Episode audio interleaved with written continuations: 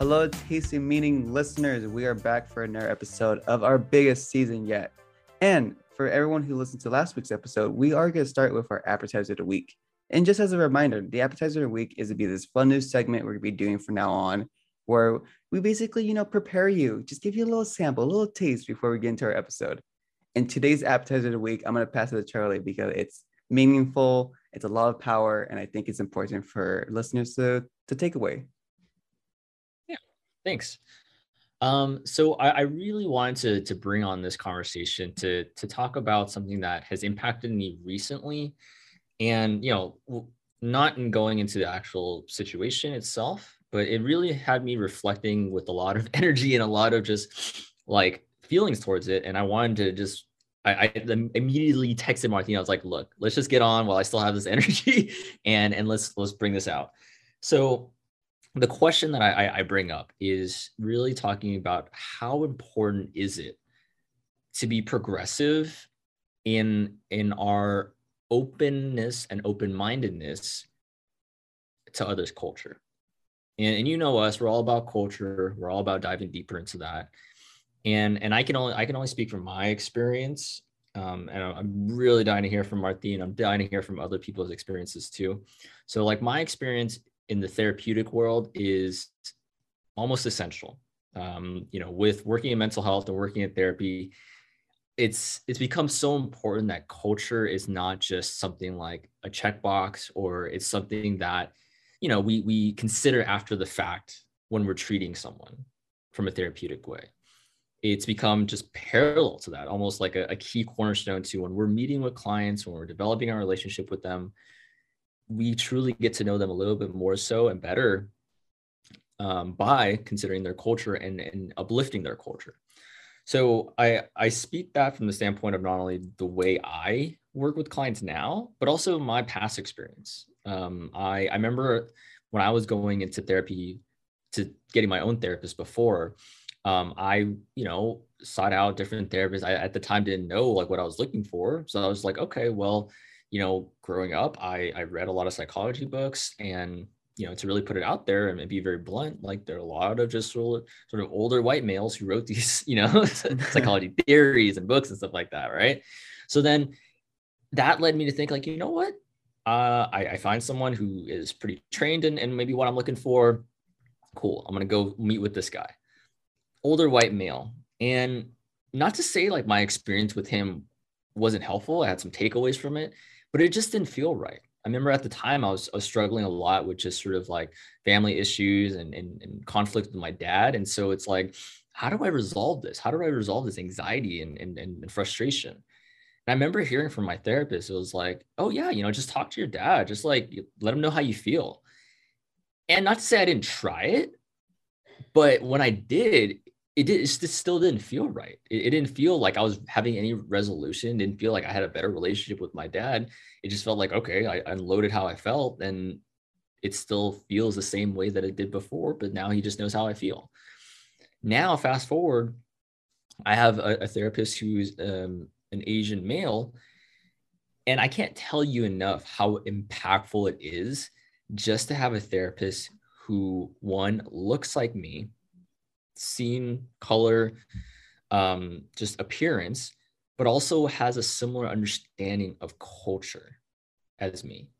And, and, and I say that to say that not that my original experience with a therapist wasn't important and, and helpful, but I think there's such an enhancement in terms of having someone who looks like you, and and can really understand from a cultural perspective or even an openness to understand from a cultural perspective especially in the therapeutic realm in terms of making me feel comfortable making me feel safe and making me feel like you know what? I don't have to dismiss culture out of who i am as a whole person.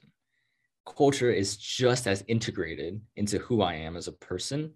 And the fact that i can get that talk through with a, a trained professional means all the world. So Martine, take it over. I'm starting to get emotional, so feel free go from here. I, I love how transparent you've been and and if I can say even vulnerable. That was very like I love what you shared. And honestly, I relate to that too, right? If I had like if I would have ever been given that advice to talk, just like yeah, just talk to talk to your dad. I'm kind of like, you know how difficult that is, like in our like similar cultures, like like for one thing, and I don't know if you relate to this, but like talking about like mental health and being vulnerable is very taboo in like Latino culture, right? Like it could be a sign of weakness as well, especially like just admitting you're going to therapy. It's so like it's so foreign and kind of looked down upon just for like, oh, you're not strong enough to handle your own things. You're paying someone to listen to you. Like it, it's it's not taken it's not taken seriously or really um like legitimate for someone to do. So like I totally like understand you there. Like just talking it out with someone is never the case. Well, it should be the case. Like I realistically want this to be the practice, right? Like if you have some kind of like issue or, or like resolving factor someone just like okay just take the time to sit down and chat and hopefully we can like get to some kind of resolution but unfortunately that's not common like it's not common for you. I like i've had a conversation like i legit had like a tearful conversation with my parents one time about how i felt and to be honest it was met with some backlash. Like i'm struggling like i don't want to say it but i want to say it type thing. Like it was met with kind of like oh well what about what we went through for you? And it's kind of like and no one's like um devaluing devaluing how you felt but this is also how i feel. We can't like we can't take that for granted either. You know we're both um like not entitled but we're both um allowed to feel how we feel and how authentic it is for our emotions to be the way they are being able to honor both experiences yeah, yeah yeah like just because you experience something doesn't mean i can't experience it in a different way right it's like that saying like oh, oh man, I couldn't sleep last night. I only had six hours of sleep. Oh yeah, well I had three. I'm kind of like, it's not a competition, bro. Like I'm like, I don't know how you operating three hours, but for me, six hours sounds like a pain. Mm-hmm. So I don't know. I know that was kind of a, a tangent from yours, but I to to to bring it back to the beginning, I think representation matters a lot in these different fields, whether it be like fields of service or fields of like product like like working in entertainment. It'd be it would mean a lot to see a film about a like latino like character story to be made by latinos right? Like it just seems more authentic seems more leg- legitimate and we just identify with it more especially seeing that these characters are being portrayed by people from that community yeah yeah i mean i, I totally agree with that i think they're like I like I mentioned even before we got onto this recording, it's like yes, you can still deliver a product. Yes, you can still have you know like a, a an experience, um, and, and you could probably get something accomplished. But I guess what I'm trying to really reflect on is that there's there's a, an extra level of enhancement, an extra level of meaning that can also be received by having the representation, like you said, and also having maybe a therapist who maybe looks like you you know is it have that openness to be able to uh, embrace culture um, but also be able to kind of develop in themselves to have more of an openness to cultural development too yeah like with like teachers right? Imagine having a teacher growing up that wasn't part of like the fam- foreign language department. Like imagine your math teacher being of a similar identity to you. Do you feel like you would have learned better or paid attention more seeing that the like someone's up there that looks like you? I kind of want to say yeah. Right? I kind of want to say like yeah if my teacher was like latino i feel like I would I would like pay attention more and care more just because i want to make sure i can make them proud because they're like of my community you know i i, I could see that and and and i would also add another part to that is that like i, I would maybe feel um more connected because maybe maybe mm. they may maybe they may challenge me more maybe they yeah. they can sort of understand like hey you know, I may have gone through something similar as a, you know, before before becoming a teacher, and I see someone who maybe is either similar to me or someone who maybe could have had those similar experiences, and I might teach from that lens. Not to say that other teachers may not, but that there's almost sort of a different approach or different lens that there, there may be going further, perhaps. Yeah, I think that's a great point. But who knows? I'm just kidding. Not even who knows, but thank you for sharing, Charlie. Any yeah. like final thoughts before we go into the next segment? I would just say, you know, like this is something that you know I, I feel passionate about and i don't know if others may feel as well. And again you know however we can uplift these different topics and however we can really build a community to for other people just to to have an open dialogue. Then because i think there there are times where, where people may have one view of it another person may have complete opposite view and that's okay. I think it's being able to have sort of an open dialogue to where we're not shaming others we're not putting down others but being able to have that conversation is at least a good first step. Love that. Love that. I think it's always important for this open communication to happen.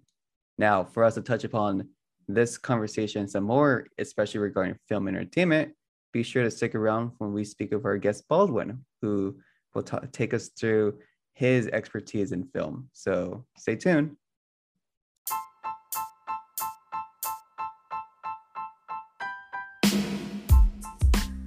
Hey yo, Taste of Meaning listeners, did you know on Spotify and Apple Podcasts you can actually leave us a rating? Yeah, that's right. So you want to help grow this podcast even more? Be sure to visit Spotify or Apple Podcasts and leave us the rating and give us as high as a score you think we deserve. I say give us five stars, and honestly, you probably should. So please be sure to check out both Spotify and Apple Podcasts and leave us a rating. And please enjoy the rest of this episode. Thank you everyone for joining us after a break. We are now joined by our guest Baldwin. I'm gonna pass it to Charlie so we they can go about how they met and you know introduce him a little bit more. But this is be some exciting shit. Let's go. Yeah, yeah, yeah. So Baldwin, um, really, really thankful to have you on our pod. Uh, and we were just kind of talking before this. I haven't connected with you since our time in Italy, where yeah, right. yeah, we did definitely. That was a long time ago. It's over it's almost 10 years ago, right? Oh my gosh. That's yeah, wild. that's crazy. That's like so a decade, wild. a decade back. Um, yeah. but yeah, thanks for having me on. I really appreciate it.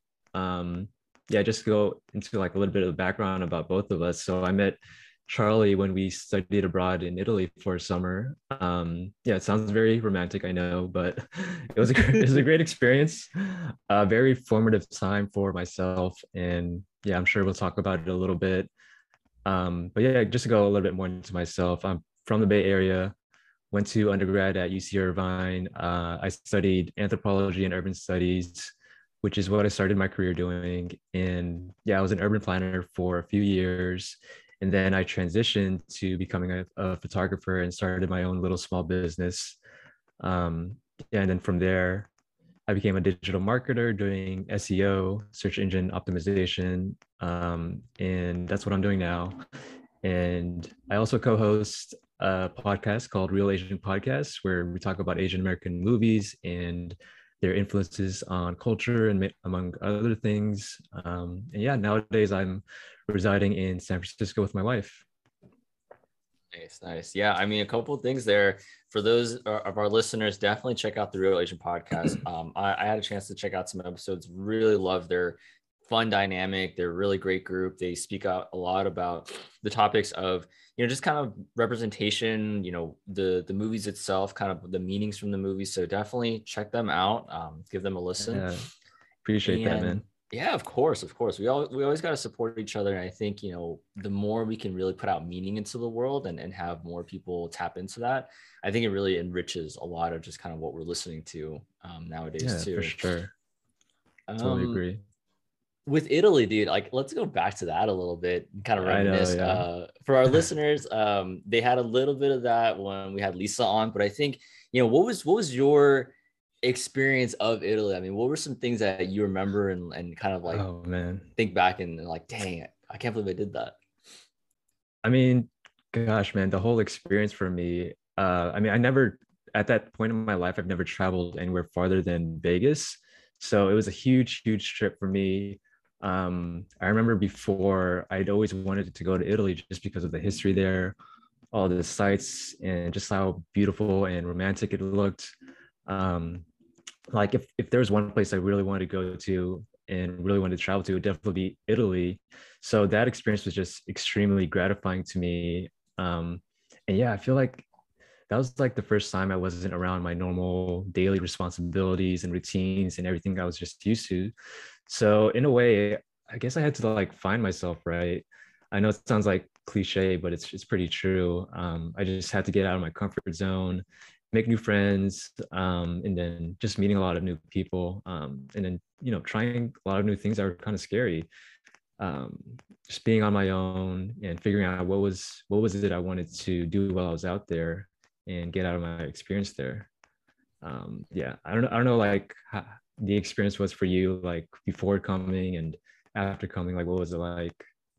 Yeah i, I mean it, it was definitely the first sort of international trip I've ever taken. And I think that was already a, a shock in itself because it's like, mm-hmm. I remember arriving um, like sort of in Italy, but not necessarily the, the location we were supposed to be at yet. And so just right. getting to like a small airport and, and having, you know, the language, obviously like I, I studied a little bit of Italian before coming, but it's still like, whoa, like I'm in a, in a space where of course I, I can't understand you know everything that's going on around me and it, mm-hmm. that already kind of feels a little overwhelming and but and then as, as we started to kind of be there for a while it, it felt pretty natural to where just the way we we talk to people and treat people it's you you show them that you're you're willing to really embrace their culture embrace their language and you may not know everything about how to say something or how to how to go about it but just that you're mm-hmm. trying and I think they appreciated that at least from when I was just connecting with the locals. Yeah, that's cool. Um, yeah, I love how you try to like relate that to your experience with like meeting the people because it's definitely different culture there, mm-hmm. right? Um, I feel like here everybody's like always doing something. You always have something on your mind, somewhere to go to. It's definitely like the American culture, but there, like everybody's just like chilling the whole time. Like right. they have shop owners and they take lunch breaks like for hours and they just like to chill outside of their cafes conversating and having drinks and just like chilling.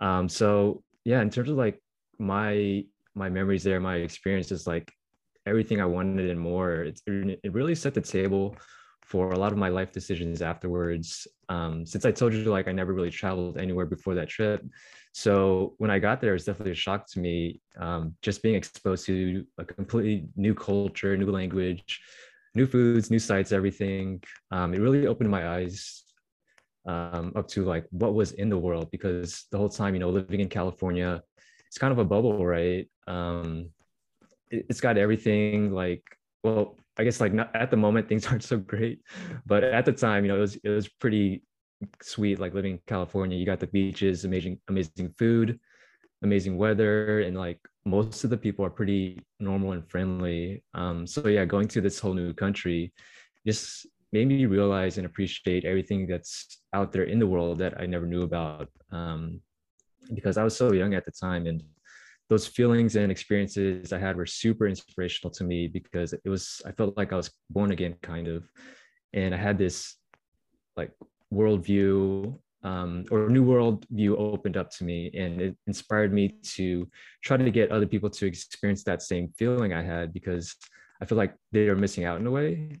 Um, and yeah i thought that just a travesty when people aren't able to travel experience new cultures um, and i thought if i gained so much from this experience then i thought about what other people could gain from their experiences too and yeah, I mean, eventually that led to me um, getting into photography. It's it's it's like a long path, but that was the first time I really started taking photos. I don't know if you remember, but I always had this camera and I always posted this super uh, saturated photos at the time with my my point and shoot. I don't know if you remember that. I do remember that. yeah, it was it was crazy, but that was the first time I actually picked up the camera. Um, but yeah, apart from those like great experiences, um, I feel like I really gained a lot of confidence in myself too from all the bad experiences I, I had there. You know, like what? dude, yeah. When did you have like bad experience like just traveling as a youngster? Like you're not with your parents or anybody, so you're kind of like on your own. You're with your friends, but like it's different, right? Um, yeah, and a lot of the stuff I went through um is is pretty crazy, but it was it was scary at times. I remember one time we took a cab from Naples to Sorrento. It was like a, like a coastal town at, at in so, southern uh, Italy, and we got in a taxi. We left, and I realized I lost. I forgot my bag in that taxi. Um, so oh. I had like a bunch of my stuff in there, and I was pretty like upset at the time. um, but you know you get you get through it you know and you just sort of like try to brush it off and you you go on and i remember on the trip back from, from on the train ride back from that trip um, we missed uh, the tr- the last train to go back to uh, Arezzo, which is where our our uh, where we were staying at the time. So me and uh, my friend Koi, I don't know if you remember Koi. I do remember Koi, yeah. Yeah, yeah. So we we had to stay in a McDonald's like that entire night, um, oh. the whole night in McDonald's, and then in the morning we took a train back again to uh to Arezzo. Mm-hmm. Um, yeah, it's it's crazy. Like so many random things happened. Um, like at the end, towards the end of that trip, I remember um, I had to take a train from Venice to Florence uh, for my flight home um, but I only bought the ticket to the stop before Florence because mm-hmm. I was young at the time, so I thought I could just like get away with it, you know. Mm-hmm. so stupid, and I basically ran out of money at that time too uh, on my uh, debit card. Mm-hmm. But um, yeah, so I got caught on the train ride because um, they were checking tickets. And I didn't realize like they check tickets at every stop and like, hey, where's your ticket? And uh, I didn't have one. So they like pulled me aside and asked me a few questions. And it was super, definitely super scary. Um, it worked out eventually though, because um, they they let me like buy a ticket for the price of like a child or or a toddler. Mm. So I eventually got to go, go to Florence. Um, but when I got to Florence um, and I was at the airport, um, I didn't realize that they only allowed one one check-in bag and I had two. so I had to like throw away a bunch of my stuff at the Dang. airport. Um, and it was yeah, it's that totally sucked because I had a bunch of things in there that I wanted to bring home. Yeah. Um, yeah, and then after that, we I had a, a layover in, in Dusseldorf, Germany, for 19 hours, and I spent that whole time at the airport uh, because I, I didn't really have any cash left for in my in my debit card. So I literally spent 19 hours at the Dusseldorf airport and like I slept on the uh like in the airport. I ate McDonald's and all that. So yeah, it was there's a lot of things that happened. Um, and looking at it now, looking back at it now, it doesn't seem so bad. But back then, when you're when I was younger, everything's just kind of heightened because I didn't know what to do, and you know, you, you never been in that situation before, so it's kind of like you're in survival mode, right? And when you're on your own at that age, it's really scary. Um, so it's just experiences like that help me get the mindset that, you know, whatever happens, you, you can get through it. Um, you're going to be okay. And yeah, I think that growth from that experience helped me, helped me a lot since then. Yeah. And, and I mean, I think you're adding on another layer of just being in another country where it's like, you know, you, you can, you only know so much like the, the rules and policies or whatever. And it's like, you know, I, I can imagine just freaking out over that, where it's like, oh crap, mm-hmm. like I'm not in America where I could just like try to figure some things out, but I'm in another country where like even getting getting finances transferred over, like that was a thing too. Yeah. Um, yeah. So I remember, yeah, that being uh sort of thing that I had to deal with as well. So I have a I have sort of a fun memory that I kind of thought about that mm-hmm. just remind me when when I connected with you again. You remember um we had at, at, the sort of villa that we stayed at um, in Arezzo, we had um, sort of the the the cooking staff, the the help staff, who who really really awesome people. Yeah, um, probably one of the nicest that. people ever, and um, they were they were they had uh, let us know about one time they were gonna go play basketball somewhere yeah. with some friends, and I was like, okay. So then we go with them. I think it was uh, you, me, Koi, maybe another person. I think we go play mm-hmm. basketball with them with a couple of their um, like Filipino friends, and I don't know for whatever reason that that was something that I always stuck with my mind. Where it's like you're in a different country, you're connecting with people there, and you're getting to do something that like it, it's just so like probably normal to them that they just kind of probably do every weekend but it's like we get to mm-hmm. sort of connect with them on that and, and enjoy that with them and i think they they, they even gave us food afterwards too which was really cool yeah. so I you know it was just a really unique, like cool experience. Yeah, I definitely remember that. Now that you brought it up, that was one of the coolest experiences I had while we were there because it was it happened like super organically like like you said they were super friendly they just like invited us to come play basketball with them and we got to connect with all of these um, Filipinos in Italy, which is kind of weird at the time, but yeah. it was really cool. And they were like really good too. Um, and yeah. they were like super yeah, friendly to us. I think they were in like a league or something. Um, mm-hmm, mm-hmm. and like they were training and or, or but yeah, that experience was definitely one of the coolest ones I had um, while I was out there, just because we got to connect with them and uh, they invited us to be a part of their community for a day, you know, which is really cool. Yeah. Dang. Now I think back, I feel like there's a lot of memories from. Like, I kind of want to like start like a blog now. Maybe that's what we could do, Martin. we'll just we'll just start like a like a travel blog yeah. or something. That'll be fun. I gotta start traveling then. Dude. Oh, okay. You just yeah, yeah, you just gotta start okay. traveling. it's a reason to travel. Yeah, definitely. Um, mm-hmm. I, I, there's one more memory uh, I have uh, distinctly with you, Charlie. Uh, we remember the um, we had Italian class, right? Italian language, and the end project was to like create a skit in Italian.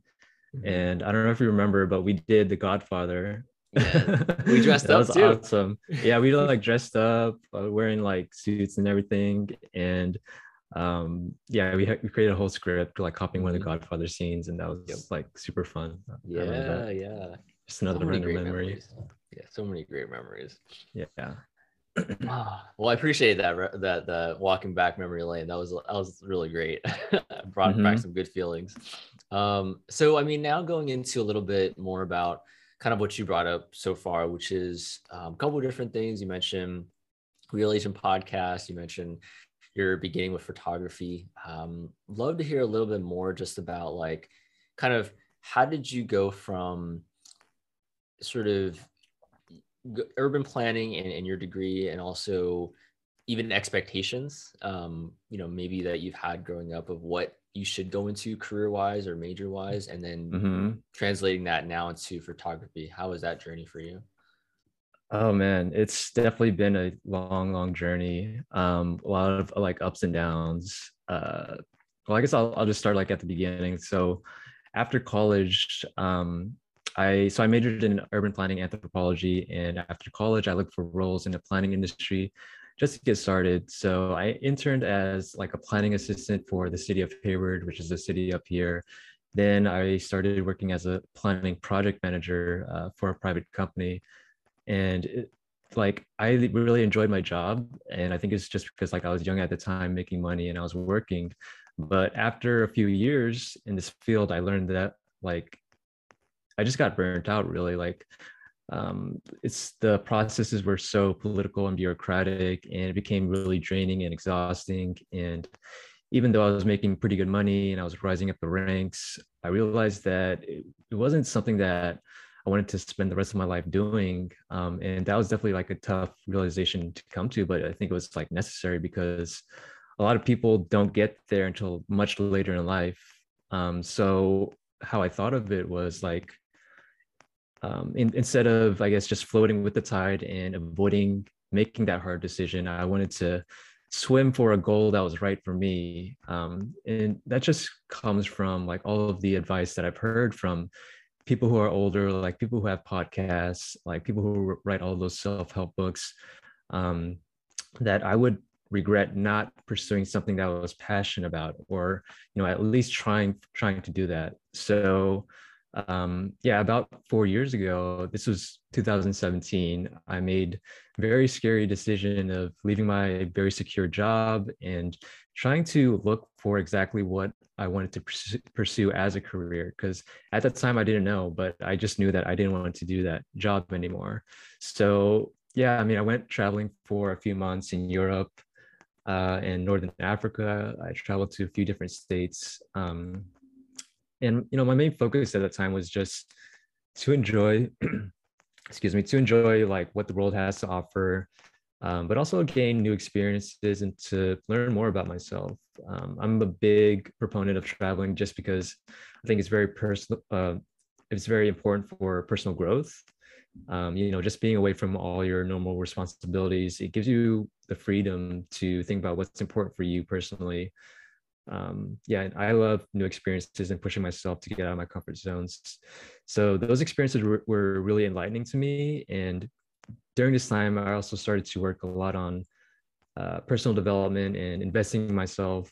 And this meant that, you know, I wasn't only like reading a lot more and trying to learn new things, but I also wanted to focus on developing healthy habits that I could carry on um, in my future, like eating healthier, exercising regularly, meditating, you know, learning about personal finance, and really spending more time with people close to me. Um, it was really important to me that I didn't neglect these aspects of my life as I got older. And yeah, this was also during a time that I was becoming a lot more active in my personal hobby of photography. Um, going at the time, I was just like going out to different places and shooting, um, and I just like really enjoyed it. I did it like casually, but after a lot of reflection, what I learned was ph- photography was something that really gets me going. You know, I always had this love of movies and cinematography, um, and I think it led me to be fascinated with beautiful images and um, yeah, I guess I was like neglecting this passion of mine of creating and expressing myself uh, because, you know, as an Asian with Asian parents, um, you know, you you don't really think that a, a career in the creative arts is something that is realistic, and so it's not something that I thought I should pursue. And yeah, I mean, I think that my passion from photography comes from the fact that I get inspired by seeing these beautiful images, whether it be scenery, landscapes, people, or environments. Um, you know, I love it so much that I want to capture it and be able to share with people so that they might be able to experience it too and, you know, experience what I'm feeling from it. Um, yeah. And, and, you know, what, what photography gave me, hopefully I'm, I'm providing it to other people to inspire them to seek enriching experiences or pursue things in life that they hadn't thought of before. Um, so yeah, that's how it started. Um, but it wasn't actually until my first professional shoot, um, which was a wedding, that I, I realized that it, I could do um, it full time and professionally. Um, it was something that happened by chance, actually. And like I said, I'd only be doing photography as a hobby at the time. Um, and this random this couple that I knew through my cousin decided to take a chance on me after seeing some of my photos online, which which was crazy to like photograph their wedding, get, give it to like a first time photographer, right? Um, and this experience like really showed me that I had a talent for it, and I actually enjoyed it. Um, I spent weeks beforehand just preparing for it, you know, doing tutorials, reading books, and then practicing with lighting. Um, and I felt like I was really in the flow state and when the day of the actual wedding came, um, I just let my preparation and my instincts take instincts take over, and it was really successful. Actually, I retouched and delivered the photos, and we were really happy from the outcome. Um, but yeah, so it was from this experience that I realized I could spend all day doing it, which um, you know that's a feeling that I think is really special and shouldn't be ignored. And yeah, I mean, since then, started my own photography company, Sweet Life Studios, and I do a bunch of freelance work, shooting corporate events, portraits and headshots, weddings, couples, you know, everything, doing branding work and products too. Yeah, so that, that was like my my journey from. It's, it's a lot, but that's how I got from being an urban planner to being a photographer. I love everything you said because like you you have a way of structuring the the the forms in which you're speaking and how you're like diverging like oh this is what i learned from the beginning on the way to where i'm at now and, and you tied in like your film stuff and all like the passion you have it too because you really believed in like documenting these experiences to share with the world so people who may not have the privilege yeah. or fortune to do it themselves can see it through your work and which could also yeah, motivate exactly. them one day like hey you know what i want to go do this or visit that location that i saw baldwin shoot at because it really gave it or even introduced them to like wow i never knew that africa was as beautiful for example so i like what you're mm-hmm. like what you're spitting out there and sharing with us yeah exactly it's, it goes back to like my experience traveling too because mm-hmm. like i was opened up to this whole new world and it was amazing to me that i never experienced something like that before so you know if i could provide that for other people like imagine what they can do with that and, and yeah. the inspiration they can get from that right yeah, yeah, no, for sure. And I, I like how going back to you're talking about how you love the beautiful images and like scenery you see in movies. And I want to transition to that part now. You're one, the mm-hmm. co-host mm-hmm. of the Reel Asian podcast, where you're talking about Asian, as you mentioned before, Asian American films and representation and diversity in their stories, right? Especially at the mm-hmm. mainstream level, because right now, like, and to quote one of y'all on your podcast, we're probably in the golden age of Asian cinema in American right. media. So, what are your opinions on that statement? And I know when you all were talking about on your podcast, you all did have like that general consensus.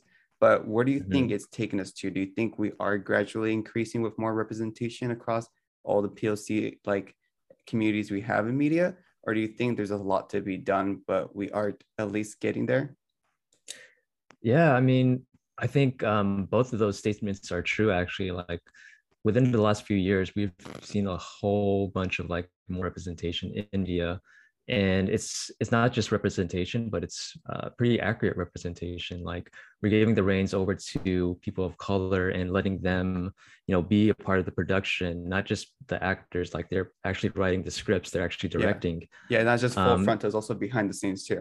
Exactly. Yeah, and we're seeing much more. I think um, one of the the breakout films was definitely Crazy Rich Asians, which came out came out a few years ago, and people were were able to see like um, mo- Hollywood movies with Asian leads can make money, and you know even though that that movie specifically was like a little bit not not super accurate like all asians it's just like one very uh, small subset of asian uh, cultures like in singapore but it, it it just shows you like it opened up the door really for more asian movies to be made and since then like i've definitely seen an explosion like minari um it's getting like awards too um and then the the asian animation films like raya um there's another one like over the moon west dragon. and yeah what's it sorry Wish Dragon, the one that came on Netflix last year. Oh yeah, yeah, definitely that that one too. So yeah, I think you're seeing more and more, but um, it's it's definitely still work to be done. Mm-hmm. Um, yeah, Asians still don't hold hold like a prominent uh, a prominent uh, you know role role in Asian fo- or role in Hollywood yet. I think and it's I like three percent, right? Or something like that. I don't know. Oh, I, I don't know the actual like the numbers of it. So if but it's still like it's, it's insanely low. It is, yeah, yeah. Um, so there's definitely still work to be done, but I think you know we're getting there, and I think studios are more open to it too, more open to the idea. I think that's just the general direction that uh, the industry is going towards. So I'm very hopeful for it. Yeah. Yeah. Yeah, I, I definitely yeah, agree with that in that instance where we, we've probably come a long way since how it was before, where there, there was very little representation, or there there's a, a type of representation that the media wanted us to see of, yeah. of Asians, of Asian Americans. And I think now we've come a long way to really sort of break down that to see what are the deeper layers of the Asian experience and, and mm-hmm. how we can see that from so many different cultures, countries, backgrounds, and and that it's so diverse, just like other cultures might be too. Um, yeah. And so I, I think I, I, I I heard a lot of that just from your episode from the Reel Asian podcast of, of talking about Raya because it's like yes, like you're giving us the Southeast Asian culture and representation. However, that's not sort of all the different nuances and all the different mm-hmm. sort of uniqueness of each individual culture. So exactly. I do agree. Like there, there is a little bit more that that that could still go further. Um, but I, I mean, I'd love to hear your thoughts also, and just sort of like what what would need to happen, or what would you want to see more so happen to really highlight more of just representation, or or just a progression further. Yeah, I mean, well, for one thing, um, just to give a little bit of back background, I think it's really important to just have these conversations uh, because for the most part, uh, people like have a very stereotypical view of Asians as a whole, and that shows in cinemas too, uh, in in film too. Um, like the minor- model minority myth and the stereotype that Asians are meek, we're all geeks or doctors, we're small. Um, all these preconceived notions and prejudices uh, were put on us by people of other cultures, mostly mostly white people, if you want to be specific, and go ahead and say it. Um, but yeah, I mean, re- representation is also very important, and by that by that I mean accurate representation because how Asians are portrayed in media isn't always accurate, and media drives perception, so it affects how people view Asians in real life. Um, but I think, you know, just by bringing light onto these movies that shows the different side of Asian Americans and give them exposure, it, sh- shows that we're not all the same and um, Asians aren't a monolith is something I always want to say. It, like we're all nuanced, we're all different, just like any other ethnicity. Um, so I think, you know, putting Asians in more um, tip like non-Asian roles, basically like a- Asians in starring roles or Asians in um, roles that don't specifically call for an Asian actor. Like, like um, I think one of the movies we did re- recently was Love Hard, um, and that was like super, you know, divisive in some ways. But what I liked about it was that the the role was actually meant for like a normal Polish person. It wasn't meant for an Asian person, and they cast an Asian person in the role.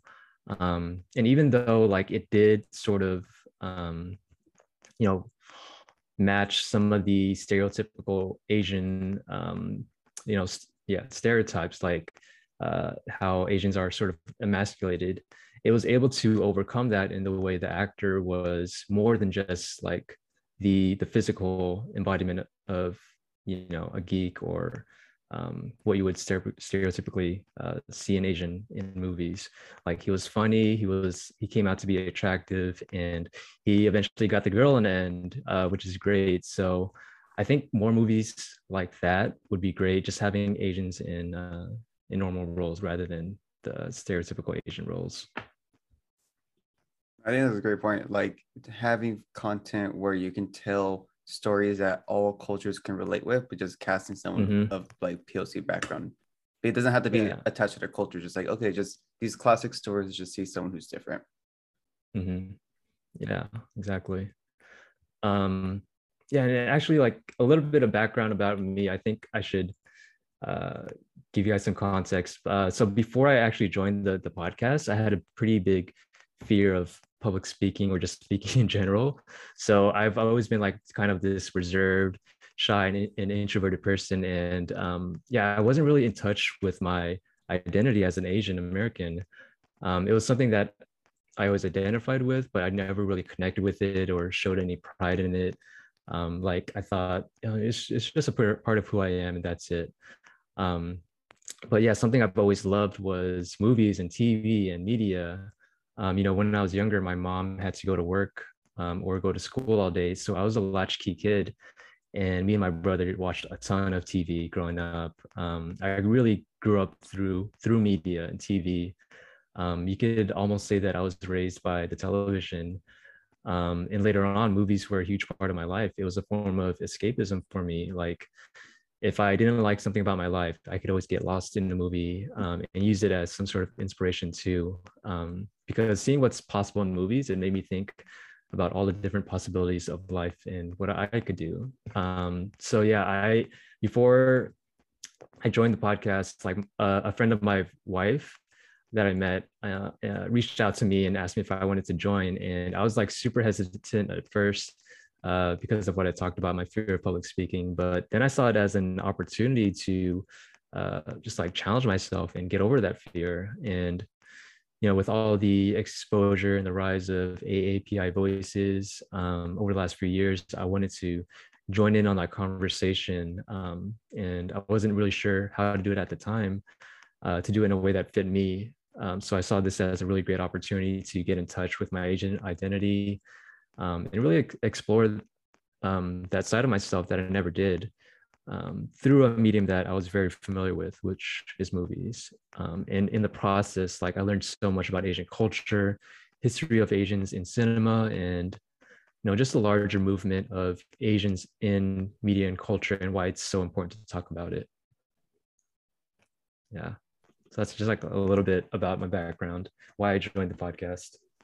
I I freaking love that because uh, I I connect very deeply with that as well. Um, I think you know like when I was when Martin and I start wanted to start Taste of Meaning, like I I saw it as well as an opportunity to where I I at the time didn't didn't connect as much with my Asian identity either. It was just like like mm-hmm. you said, it was just a part of me and that that's just what it was but now it's like no like it's a fucking part of me like and, and mm-hmm. i want to embrace that and, yeah. and be able to really show that this is a platform where I, I can wholeheartedly embrace who i am uplift who i am and be able to connect with other people as well to where we can start to highlight a lot of their culture too so mm-hmm. yeah no i love i love how you shared that because that that really connects deeply with me too yeah, and yeah, I know what you're saying. Um, and you know, from going off of your thoughts, um, you know, what intrigues me about this is that um, this whole process that I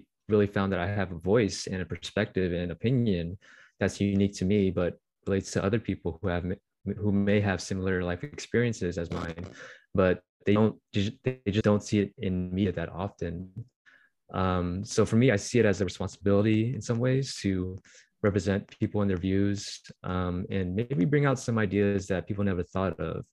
And the more Asians we see represented accurately will lead to more opportunities and positive perceptions of our culture. Um, like, do you guys ever get that feeling that you have a responsibility or a duty to represent uh, your people, so to speak? I guess in the workplace all the time.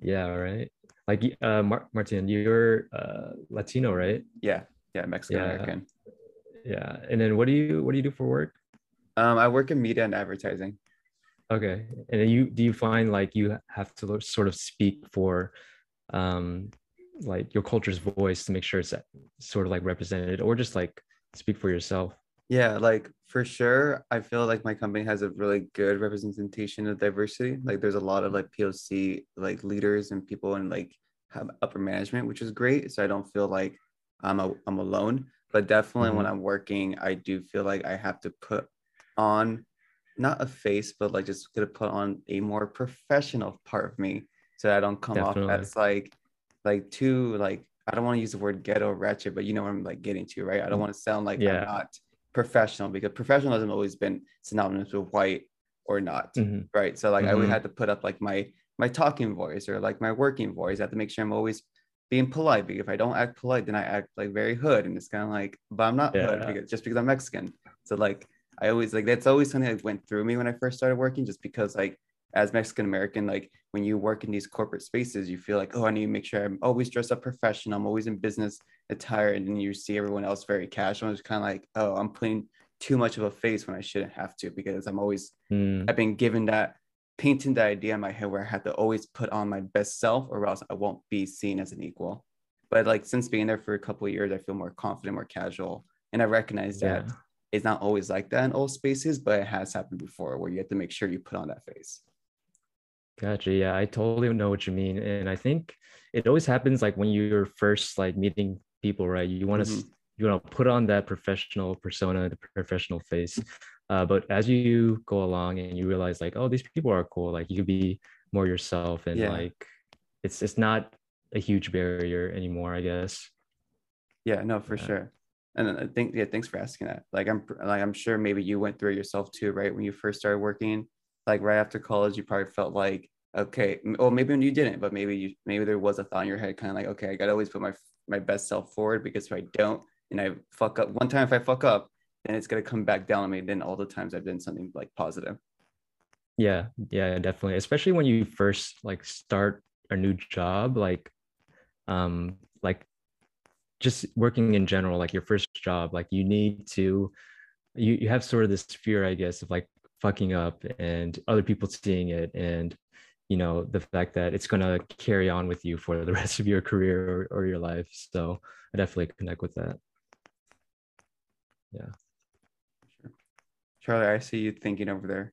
What you want to say? Yeah that part connected with me too just because like from for me like being uh asian american male in the mental health space like it's I'm I'm referred to a lot uh, as the unicorn, just because it's like um, there's not too many um, Asian American males in that space. I mean, there are, but there's few and far between, and and so there there is that sort of pressure to be like, okay, well, I'm I'm not necessarily speaking for all of Asian Americans in the mental health space, but I feel like I have a, a role and a part to play as well of just hmm. what are the experiences and, and beliefs and views that I bring that's going to impact how mental health is going to be shaped and, and offered for for Asian Americans.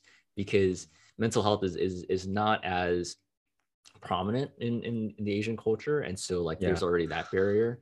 How do we how do we push more towards that? And how mm-hmm. do we mm-hmm. do it in a proper way where we're honoring them and not prescribing something for them? Yeah, that's a good point. Um, and I definitely like uh, agree with you in the fact that Asians aren't very huge in the mental health area. Like they don't even like the elders at least they don't even think that it's the real thing. Like if you say oh i'm depressed and it's like what what the, heck, what the hell does that mean? You're depressed. So i i definitely can see like your voice being um you know very powerful in the mental health space especially for asian americans. Yeah. Yeah if, if you're depressed just just sleep it off. Or you know yeah. funny enough i was actually having a conversation yesterday with some family members um I think this is another misconception. We were talking about allergies, and it's like how allergies, it at least what I when I grew up, it wasn't a thing. And, and for me to tell my parents like, oh, I'm allergic to this, or I'm sneezing because of this, and they're like, just go go to you need to sleep more or you need to eat healthier or whatever. drink and more water. Like, yeah, drink more water. I was like, okay, that's not gonna solve how I'm feeling. And so it's like it's these sort of things where like we grew up with that. It's it's it's lived experiences and and yes we've found sort of like definitions to them that it kind of fits with what we're experiencing but it's still a barrier between sort of like our our parents generations and generations before them that it's trying to, to bridge that gap of okay how do we how do we meet in the middle essentially how mm-hmm. do we mm-hmm. understand each other more to where we can be able to, to give back and support those before us and move forward with how we can you know support those after us yeah, totally.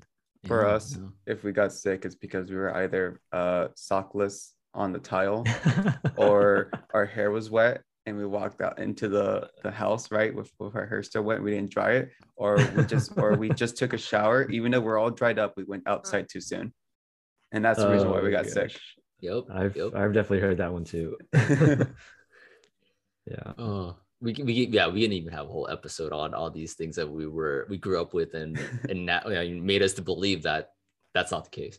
But yeah. that's another time.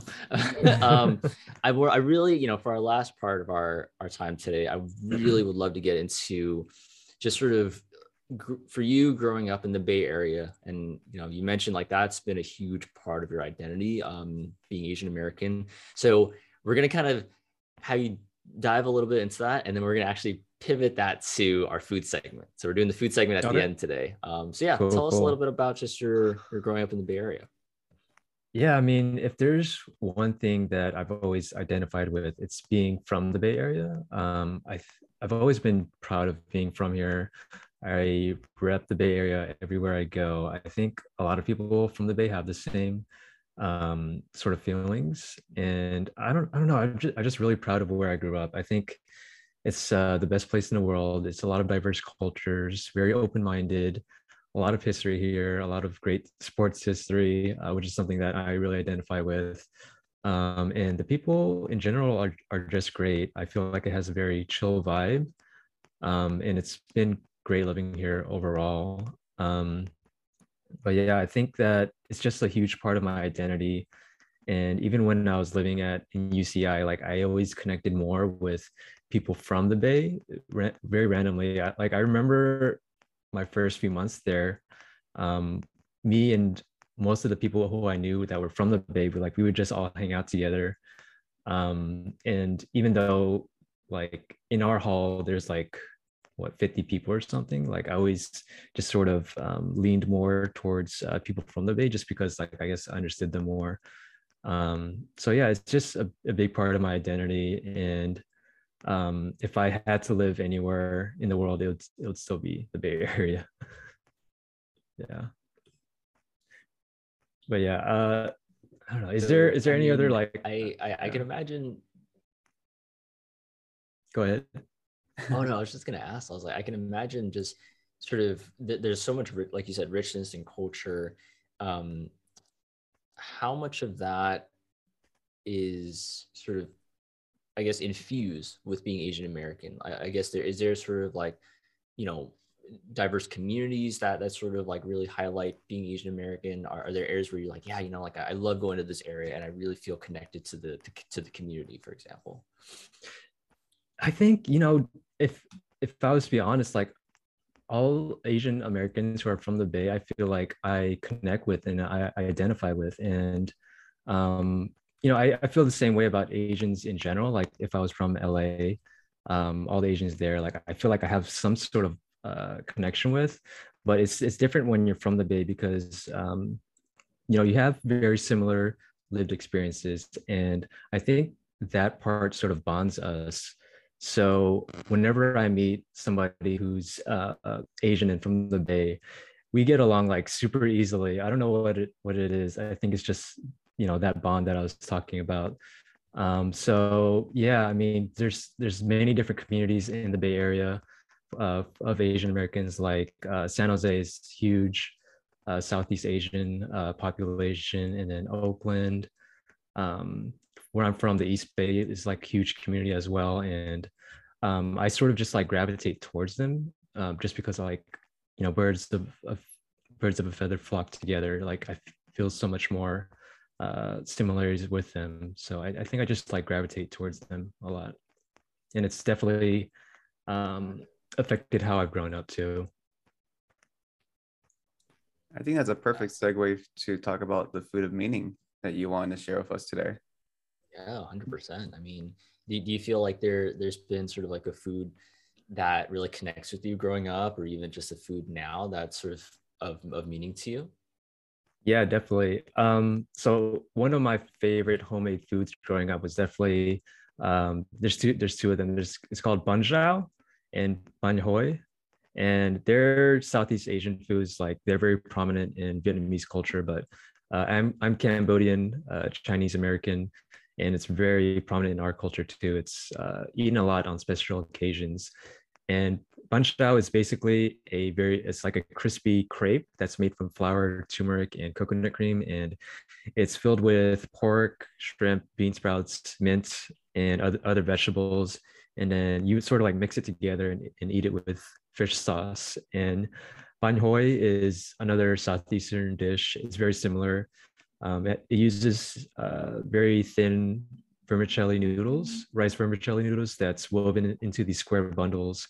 And it's topped with fried scallions, garlic, pork belly, lettuce, bean sprouts, and it's all mixed together and eaten with uh, fish sauce, same way. Um, it's like so good. It's probably my, my favorite dish. Bro, but you're making me so hungry. I know, man. You should try it. You go if you go I, to a I Vietnamese place yeah, sounds, I'll send you guys good. what it's called. It's uh, spelled B A N H uh, and an X E O for okay. banh xeo, uh-huh. and then the other one is banh hoi, B A N H uh, and then H O I. So look it up. Um, go try it. It's it's really good. Uh, but other other than the flavor, it definitely has this sentimental value to me personally because it reminds me of all the times uh, whenever we had a special occasion in our family um, and we had people over uh, i just like all of my aunts would come over and prepare food for the entire day and i just remember in the morning there's like food everywhere there's like raw unprepared vegetables meats in the kitchen like there's bean sprouts on the counter there's noodles in a pan on the floor um, lettuce wraps over here and my aunts and my mom would just uh, spend all morning together preparing the food. And i don't know it just felt really homey and um, like very communal to have all these sisters here together cooking together and having like such a sense of pride in it it seemed. Um, yeah and i guess there's just something very comforting about that memory. Um, and you know i tasted wherever I go, whenever I, I eat these two foods. So it's very like personal to me for sure. That's so dope. I mean, I, I think there there's the aspect of how it really connects towards a, a richer sort of family you know experience for you is really cool because then like almost like every time you try it or every time you eat it, it, it kind of brings you back you know it gives you that sort of like meaningful experience um over and again so yeah, Yeah. thank you Are there are there any uh, foods that sort of have the same similar feeling for you guys? ooh martin what you got Tamales and pozole. Exact same Mm. thing. You spend hours making it. It's like a it takes a whole community to do it. And like the the finishing product, just the best thing ever.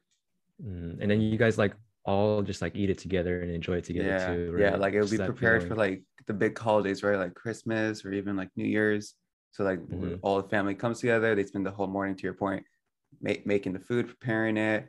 They uh, for pozole, right? You prepare it and then you have it cook for like six hours or simmer or Mhm. whatever the proper phrase is. And then once it's ready to serve, you just everyone just gets to the table together, start serving, start sharing. Really good stuff. Yeah. What about you, Charlie? What comes to mind? For me, boiled rice.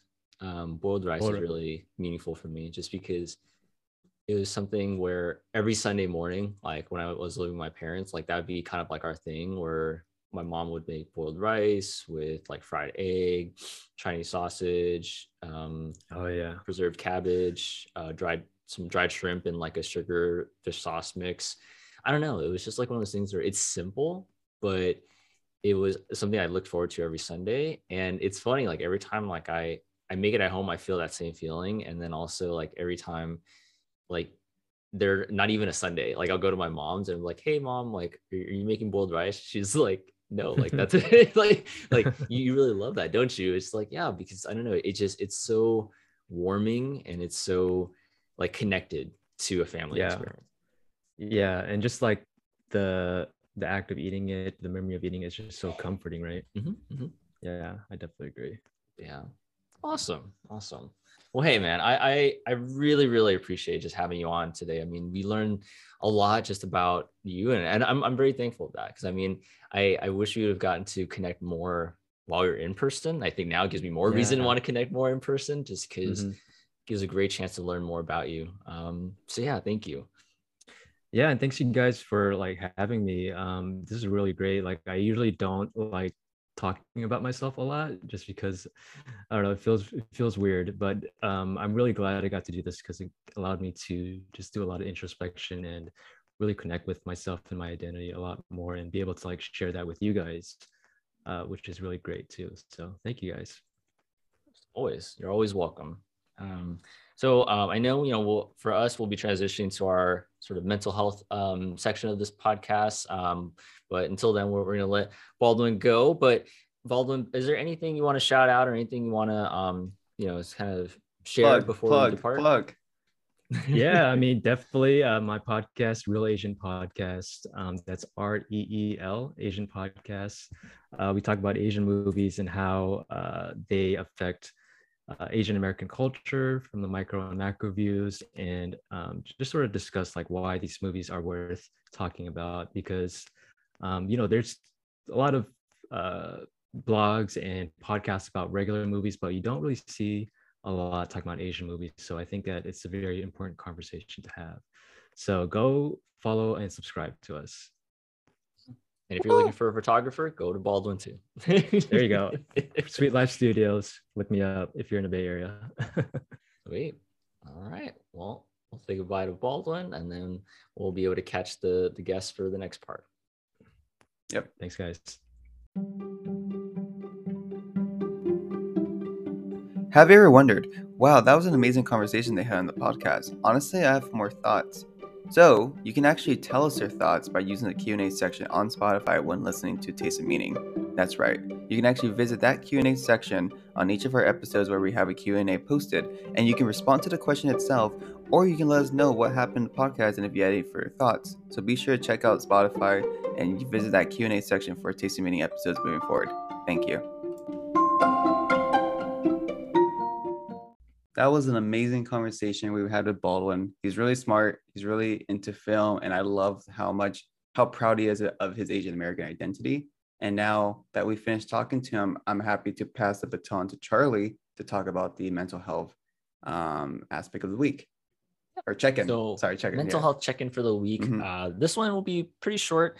Really sort of thinking about a quote that that I, I encountered this year and um, try to look up who the author was, could not find. Um, so if y'all have an idea who that may be, feel free to shoot that over to us. Uh, so the quote is, "The right person will make you fall in love with yourself." Um, and when I saw that, I was like, "Yeah, I mean, I agree with it." But then I, when I reflect on it, it really had a sort of a felt feeling that that went along with it where it's like yeah you know like you start to connect with people whether that might be a significant other um, family member or even a friend where when you connect with them you start to feel this sense of yourself growing and yourself like appreciation because of that person. Um, not to say that you're, you're dependent on that person necessarily but it's more so like there's just sort of this i don't know chemistry is probably a, a, really bad word to use, but like I'm just thinking like there's just sort of this natural connection where it's like this person really embraces you, they allow you to be authentic, and you start to fall in love with yourself so much more. And you know, I, I might even expand this. It may not be the right person, but the right people, perhaps, because I, I can imagine so many people in my life who I felt connected to them to where like I actually feel happy that I get to be truly myself with them and I, I, love myself for that and i love them for that. So um, yeah that, that was my sort of uh, take on that. I mean any, any thoughts from you martine or just kind of how this quote resonates with you? I think you hit on everything. Honestly when you first shared the quote with me i was immediately thinking like a partner right? Like a significant other. But then when you went into it in, in about it or into it about friendship and like bringing people who bring the best out of you i'm kind of like yeah that's right. Like love doesn't have to be romantic. It can just be, it can definitely be platonic. It can be just like between like two friends. Like it, there doesn't have to be anything further than that. Like you can love your best friend and it doesn't have to be romantic at all. Like Charlie, I love you, man. Oh, appreciate that. you didn't expect that, did you? But it's true. Like, like I, I feel like you bring the best out of me too. So I'm kind of like, um, yeah, I think that's a powerful quote. Awesome. Well, hey, we're, we're having some good loving vibes at the end of our episode today. so, yeah, folks, thank you again for tuning into this episode of Taste of Meaning. We'll catch you next time. As always, take care of yourselves. And more importantly, take care of others. See ya.